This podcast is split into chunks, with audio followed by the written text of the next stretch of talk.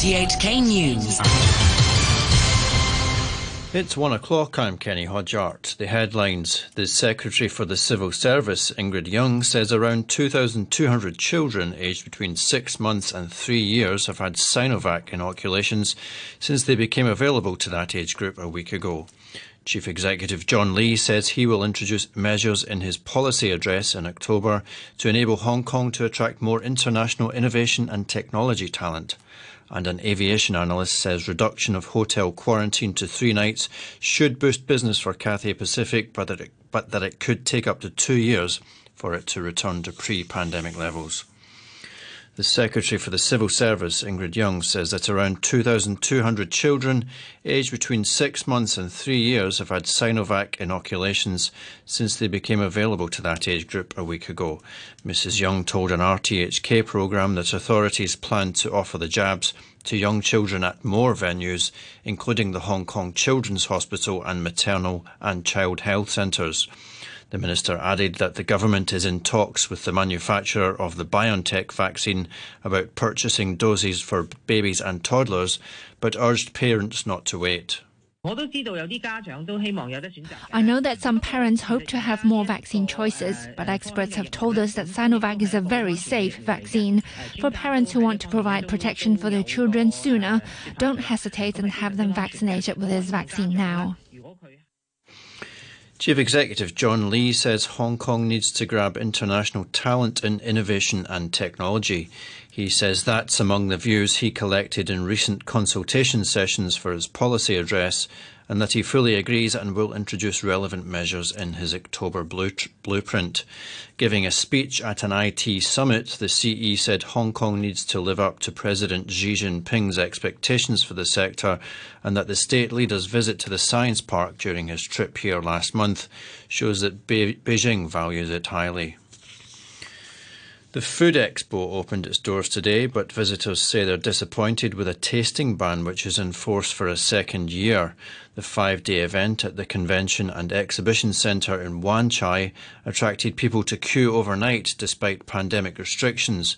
One, visit, one visitor, surnamed Young, said she hopes the ban can be lifted next year. This is my third year to come to the Food Expo this year they prohibited people to taste the food, so I feel kind of bummed out by this. I think there are less people this year because of this regulation. For the previous years, I don't think that most people know that they banned it. Food taste testing, they only get here and they know this rule. But this year, I think that more people get to know about this rule. I guess this causes the food expo to be less attractive. However, another visitor, surnamed Chan, who had come to buy mooncakes using his consumption vouchers, said the tasting ban did not affect him. Maybe this is the policy for the COVID 19. This is a good policy because the sixth wave is coming now. Cannot eat inside is good for the pandemic. This can stimulate the economy in Hong Kong. You can see so many people come to here to buy the food, especially the government give the $2,000 an aviation analyst says the reduction of hotel quarantine to three nights should boost business for Cathay Pacific, but it could take up to two years for it to return to pre pandemic levels. The airline yesterday reported a first half loss of $5 billion, which was a third lower than the same period last year. Its chairman called for a roadmap for the lifting of COVID travel restrictions to try and restore Hong Kong's position as an international aviation hub. Herman Che from aviation analytics firm Cirium was optimistic about the outlook. If you look at Hong Kong right now, we have less than 100 departing flights every day. But if you look at one of the major competitors in the region in Singapore, the Changi Airport, it is now uh, nearly 300 departing flights every day. They have quarantine-free travel for vaccinated travelers, which attract both inbound and outbound tourists and business travelers. But for long term, I don't think that once the quarantine requirements are cleared with a good network connection to China, Hong Kong will catch up very soon. A financial services consultancy says business leaders should provide more work from home opportunities after its survey found that a majority of respondents who prefer remote work don't have the luxury.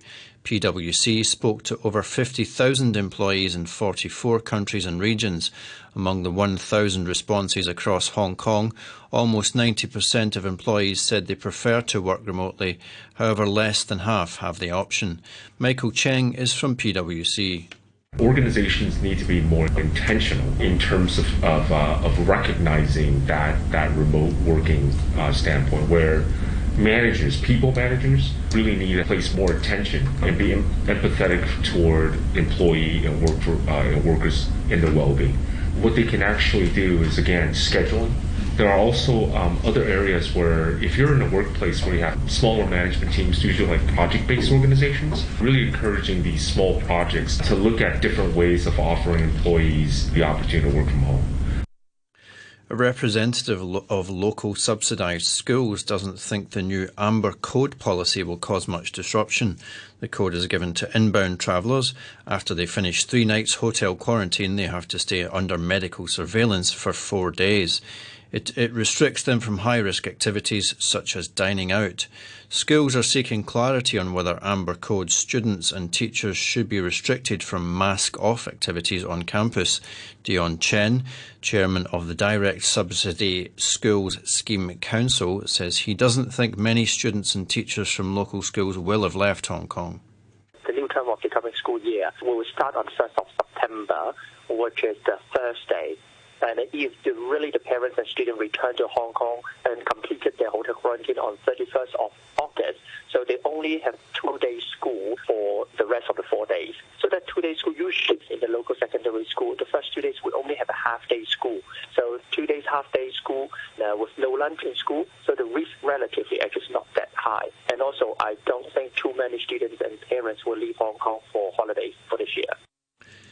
North Korea's leader Kim Jong un has declared victory in the battle against coronavirus and ordered the lifting of restrictions imposed in May. More from the BBC's Sanjay Dasgupta. It was a shining victory, Kim Jong un told a group of North Korean health workers and scientists, describing the government's figures of 74 deaths as an unprecedented miracle compared to other countries. Observers say the official numbers in Pyongyang are unlikely to reveal the whole picture. It has not rolled out any vaccination program, relying instead on rigid lockdowns, homegrown treatments, and what Kim Jong un has called the advantageous Korean style socialist system. The former US President Donald Trump has refused to answer questions from the New York Attorney General Letitia James, who is investigating the Trump Organization's business practices. Mr. Trump invoked his right against self incrimination under the Fifth Amendment as he sat facing the Attorney General for several hours, repeating the words same answer to every question. Neama Rahmani, who is a former federal prosecutor, says Mr. Trump's decision could still bear consequences. And a lot of folks know that there's a Fifth Amendment privilege against self incrimination, and criminal prosecutors can't comment on that in a criminal case. But this is a civil case. Letitia James, the New York Attorney General, chose to file a civil lawsuit instead of a criminal prosecution. And in civil cases, an invocation can be argued by the plaintiffs that it means that the defendant is liable. Britain says it's sending another three long range multiple rocket launchers to Ukraine, doubling the number it has provided. It will be sending more am- ammunition. The, Def- the, Defence Secretary, Ben Wallace, made the announcement at a conference in Denmark that aims to sustain long term support for Ukraine. Mr. Wallace said Western countries supplying Ukraine are pleased with the way it has been using the precision equipment they're sending. We're very satisfied that it's being used correctly. It was very important that as Ukraine switches from Soviet era equipment that it uses the now sort of NATO standard or Western gifted equipment in the way the West would use it. Otherwise, they'd run out pretty quickly. And we've seen uh, in open source reporting they've been targeting command and control centers, ammunition dumps, all the things that you use longer range artillery and, as they call it, deep fires, which is designed to make sure that an invading army finds it very hard to resupply its front line. A thousand firefighters have been mobilised in France to tackle a resurgence of wildfires in the southwest region of Gironde. The blaze has spread faster than those that devastated the region in July. Thousands of people have had to be evacuated. New figures from the US show inflation in the world's largest economy has slipped from its 40 year peak but remains high. Year on year inflation fell to 8.5% last month, with prices flat on a month to month basis, largely because of falling petrol costs. Recent increases in interest rates have raised fears that a recession is imminent. Brian Marks is a scholar at the University of New Haven Pompea College of Business. So right now, I think most people would go ahead and say we're still in a period of crosswinds. We have a great deal of volatility. This latest number was highly dependent upon, arguably, uh, gasoline prices, um, food prices. We've seen some uh, ease in the pressure, upward pressure that is. It doesn't mean prices haven't been increasing, they have been. A short time ago, the Hang Seng Index was at 19972. That's 361 points up on the previous close. Turnover stands at $44 billion. And the currency is the US dollar is trading at 133.12 yen. The euro stands at a US dollar and 2 cents. And the pound is worth 9 Hong Kong dollars and 56 cents. To sport, and Real Madrid have beaten Eintracht Frankfurt 2 0 to claim football's UEFA Super Cup. David Alaba and Karim Benzema got the goals as the winners of the winners of the Champions League defeated the Europa League holders at the, the Olympic Stadium in Helsinki. Real's fifth Super Cup triumph puts them level with Barcelona and AC Milan as the teams with most wins in the competition. In Spain, Barcelona have been blocked by La Liga from registering new players before the season starts. The club is wrestling with severe financial issues which need to be addressed to comply with the league's regulations. As it stands, Barca won't be able to select their new signing, Robert Lewandowski, for Saturday's opening game against Rayo Vallecano. Ernest Macia of Radio Catalunya says Barca are title contenders if they can field their best team.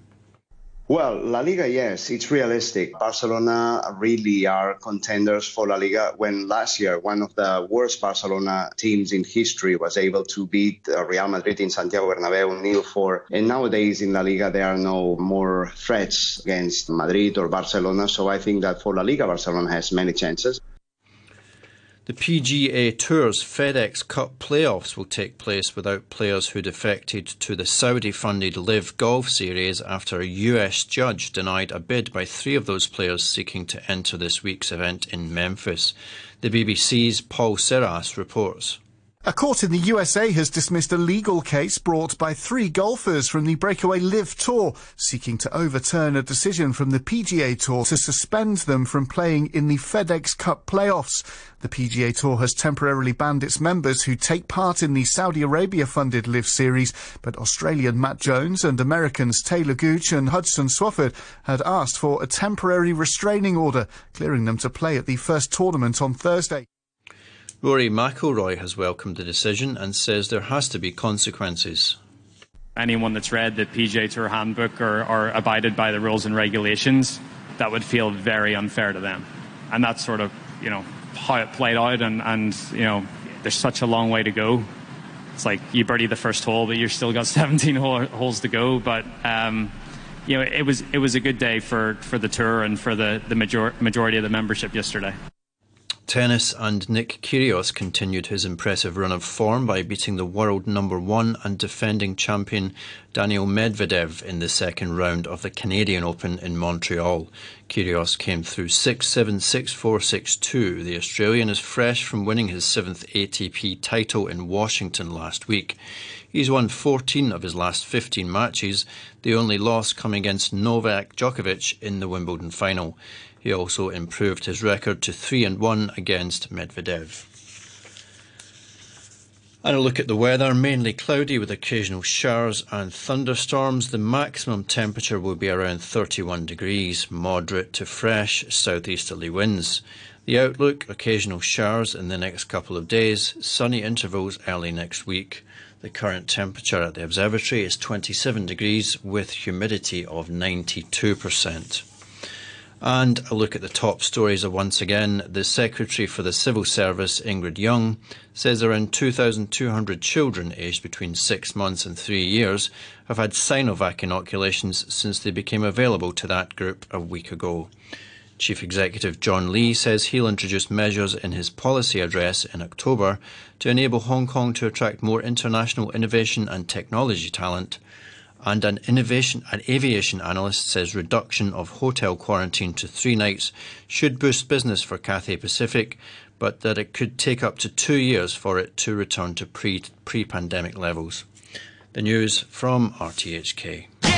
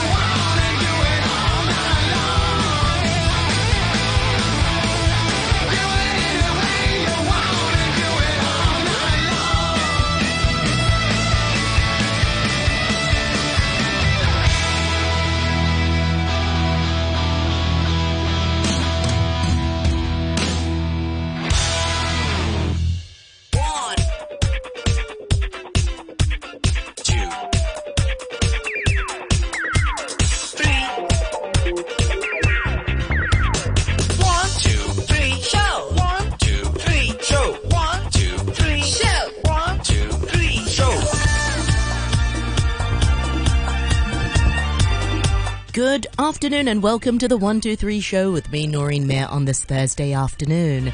Thursday, the 11th of August, is today's date. Big thanks to Phil Whelan, the trooper. Welcome back on the Morning Brew, and cheers to the newsroom.